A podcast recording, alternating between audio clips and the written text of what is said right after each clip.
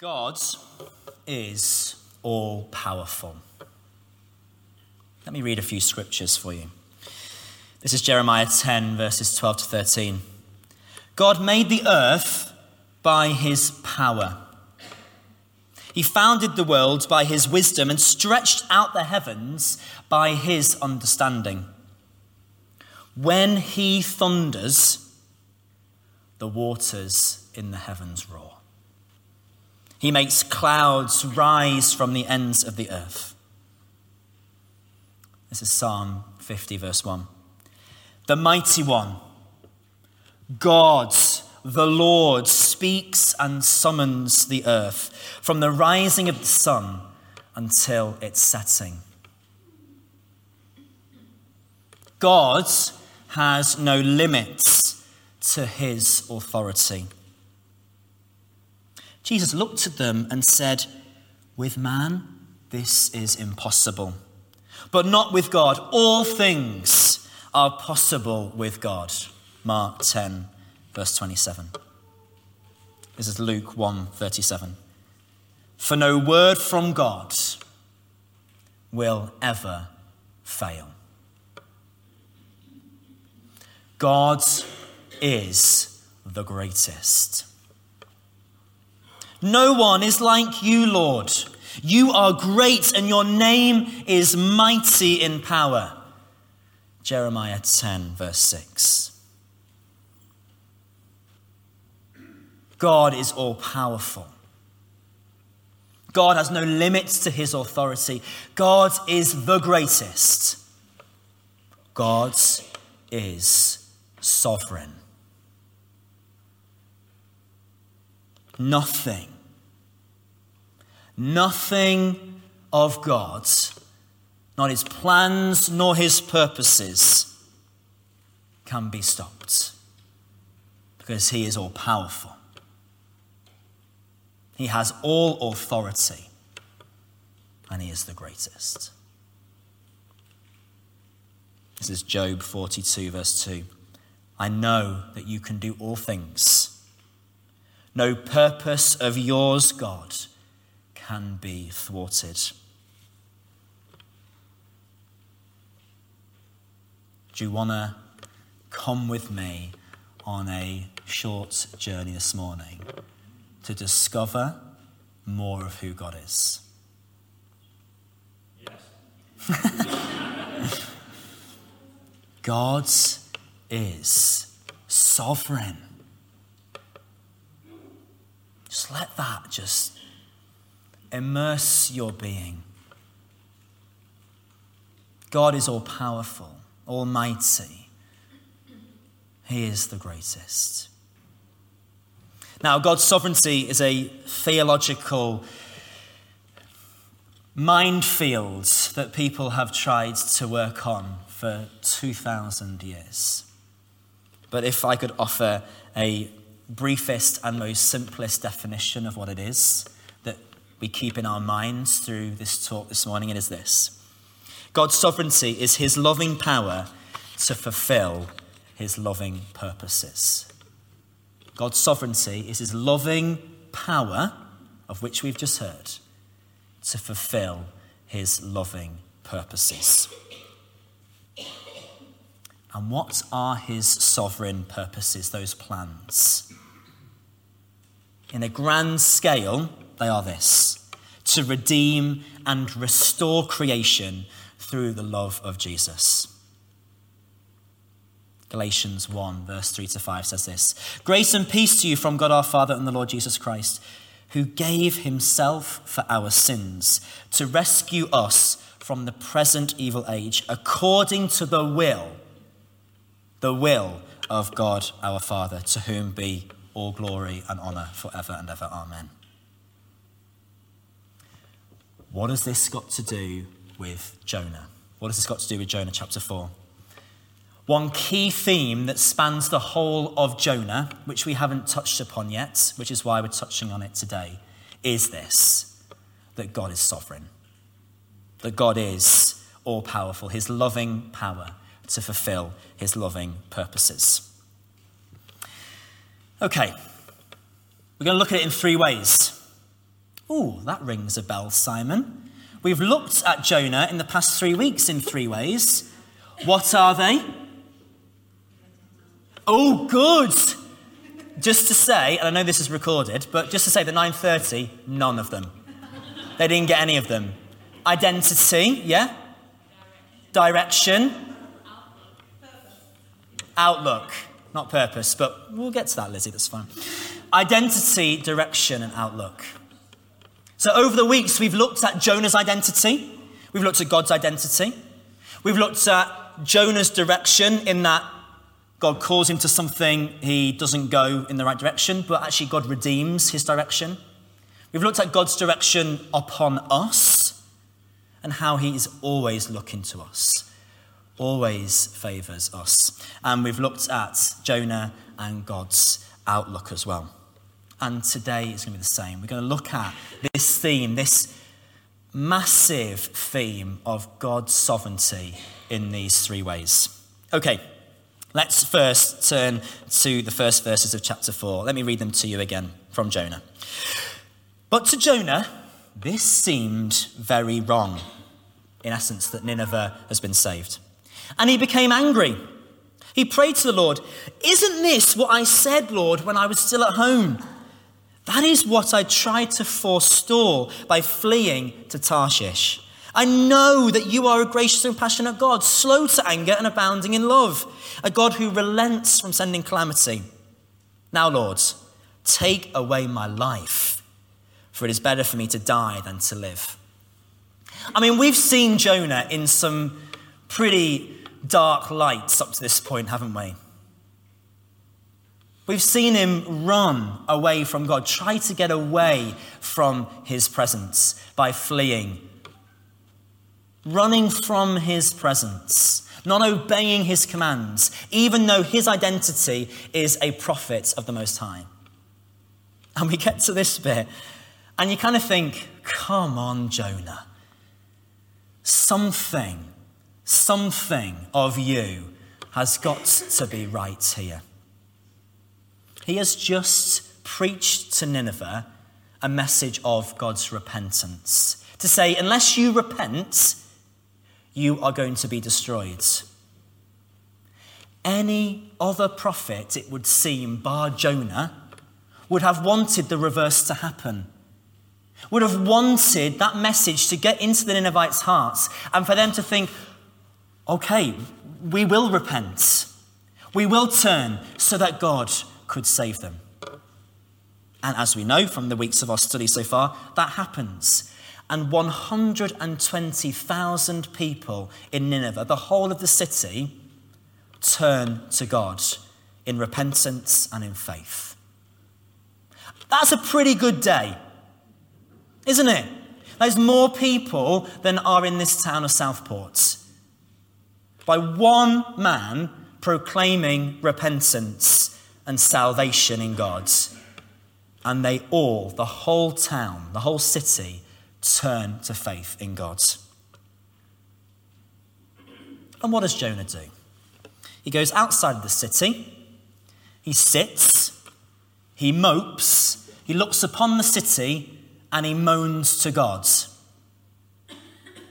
He is thinking of what he wanted, not what God wanted. He is thinking, I wanted the Ninevites to be destroyed. But God, you saved them. He is thinking that he hoped so much what would happen to them, that he would be, that they would be shown no mercy. Yet, what does God do? Shows them mercy. He is there pondering to himself what he thinks the Ninevites deserved. And actually, it is what we all deserve. Destruction. Yet, God in his mercy brings about salvation. He's thinking about what he values, not what God values. What he values himself, and not who God values everyone. Who is at the centre of Jonah's life?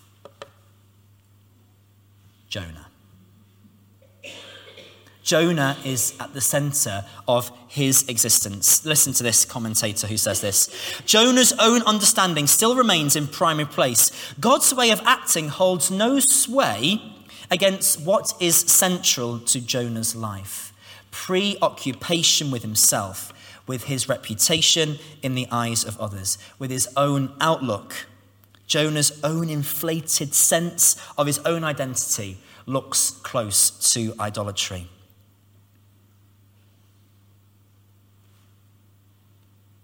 Who does this sound like if we're truly honest with ourselves? Sounds like me. Sounds like you.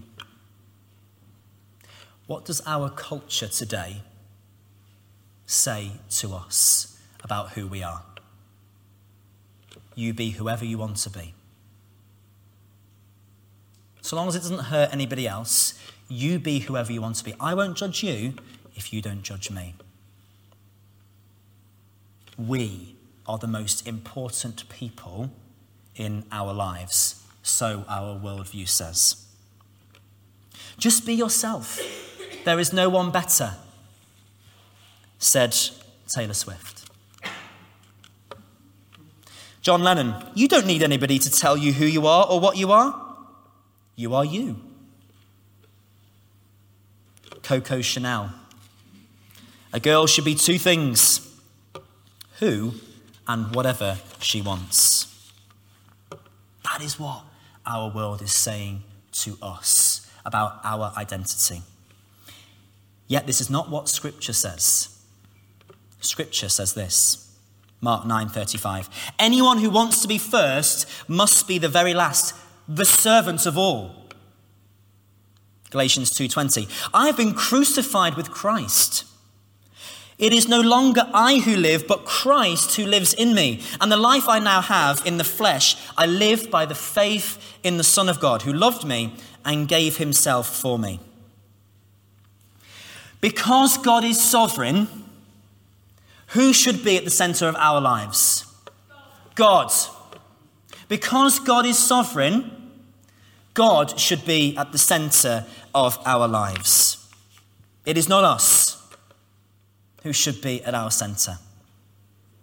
It is Jesus, the heart of the sovereignty of God, the one who is all-powerful, almighty, all-victorious, yet went down to the pit and gave his life for us. That is the example that we should be following, not Jonah. Not Jonah who's sitting there moping, moaning to God of bringing revival to a city. Jonah is wrong. Jesus is right. Now, did Jonah have the sovereignty of God at his center? No, of course he didn't. Imagine the story. It would be a lot shorter. Even if we had a chapter four, it would be praise and worship. He would be sitting, overlooking Nineveh, saying, Lord, thank you for saving them. Thank you that you brought them to a place of repentance so they are under your authority and power and love and grace. No, he just wants to die. Now, very practically, how do we place the sovereignty of God at our centre? This is a shameless plug. You've got to come back next week and for the next nine weeks. Our whole sermon series coming up is about how we, as disciples, as followers of Christ, follow him, placing him our centre, making him the centre of who we are and how we live. So I'm not going to discuss that now. You have to come back, as I say, next week. But because God is sovereign and therefore should be at the centre of our lives, we should, and he does, direct our plans. Let's look at direction for a moment. Ephesians two ten. For we are God's handiwork, created in Jesus Christ to do good things, which God prepared in advance for us to do. Let me read that again. We are created by God's handiwork, Jesus, to do good works, which God prepared in advance for us to do. God prepares in advance stuff for us? Really? The sovereign God, the one who created, brought everything into being, has plans for me, has a purpose for me. Really? Does that excite you, comfort you, or scare you? It excites me. And at the same time, comforts me. It excites me that I know that God knows and will direct my path for where we and my family will be in twenty years' time. That gives me such comfort that God is planning where he wants me to minister. It excites me that I know God knows and has plans for Zachary and Primrose, and he knows already what they will do with their lives, the impact that they will make for the gospel. It also excites me that he will know and does know exactly when our baby is going to be born. Lord, may it be quickly, please. I'm running out of patience. But that comforts me. It excites me. It doesn't scare me. God's sovereignty, his ultimate plans and purposes, which will all come to pass, works through the free will that he gives to us. This is quite a hard thing to get our head round. But God is sovereign. He is all-powerful and almighty, has plans and purposes for us. Yet we have free will. We have a choice. We have a choice. And God, in his sovereign mercy, gives us that choice. He has not created us to be robots. He's not some puppeteer in heaven controlling our ways. No. God is not a God of control, but he is a God in control.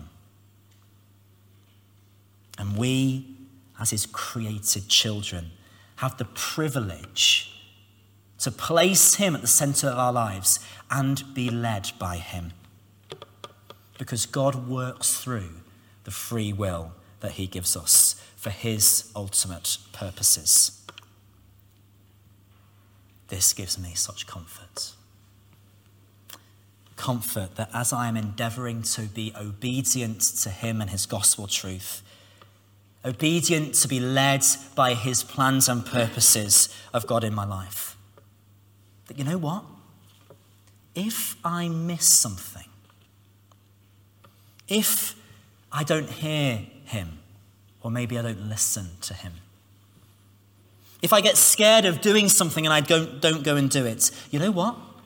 God's ultimate plan and purpose will still come to pass.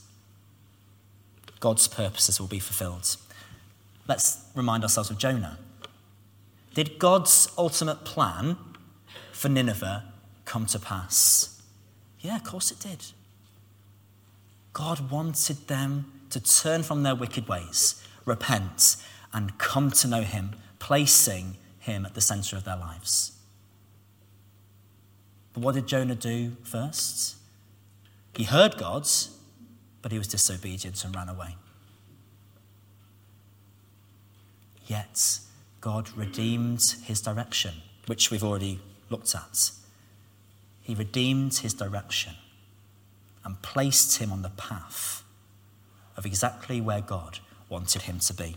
God orchestrated that storm, that whale, to come and gobble him up.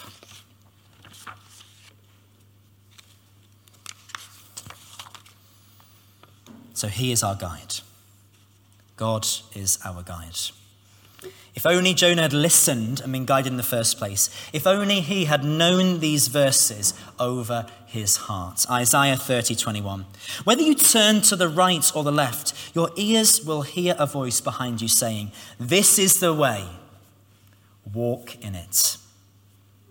Psalm thirty-two, verse eight. I will instruct you and teach you in the way you should go. I will counsel you with my loving eye on you. And how does this happen? John fourteen twenty-six, the advocates, the Holy Spirit, whom the Father will send in my name, will teach you all things and will remind you of everything I have said to you. That's Jesus talking to his disciples. We are guided by God's sovereign plan, but we have to listen and be obedient to him. Such comforts in my life, and I pray that is a comfort, yet an excitement, not a fear over yours. And the final outlook part, which we look at, as we look at the privilege that we can join in on God's mission.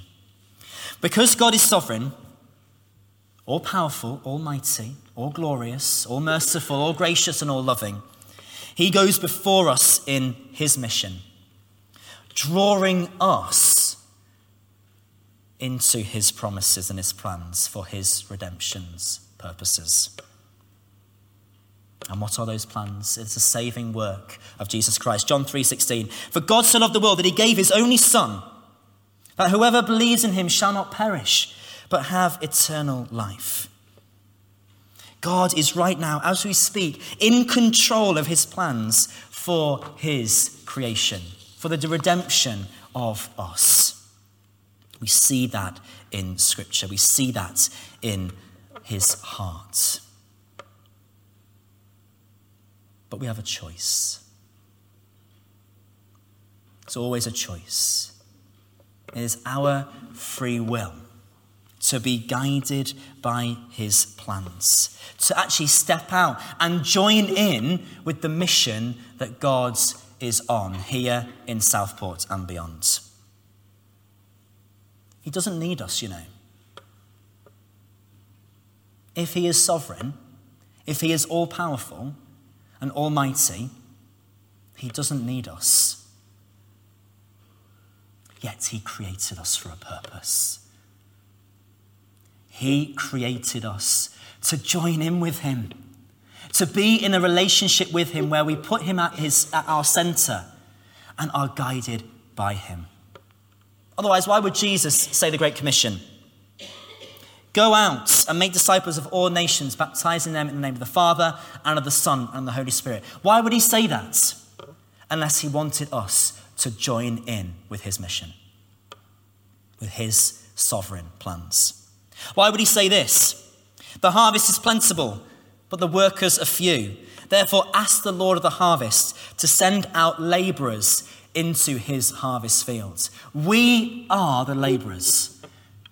Out there is the harvest field, which God is working in already. Are we going to join in? Are we going to go?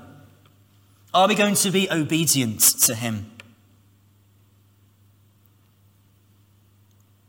This excites me so much. It excites me that God has a plan for the time that me and our family are here in Southport. He has a plan through me that people will come to know him. He has a plan for you to work through you as obedient followers of Christ to make Christ known in your workplaces, in your streets, in your schools. But we have a choice. Are you going to join in? It also gives me that great comfort. Steve last week was so honest and was saying that he is scared sometimes of mission, as we all are.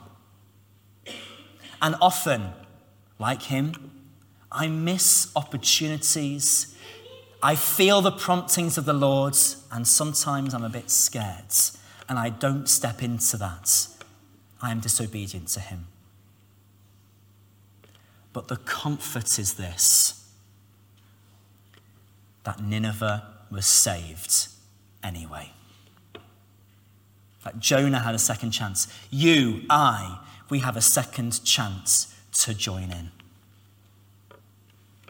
What a comfort that if we miss something, if we don't act upon his calling, that the sovereign Lord's plans through us will still be outworked.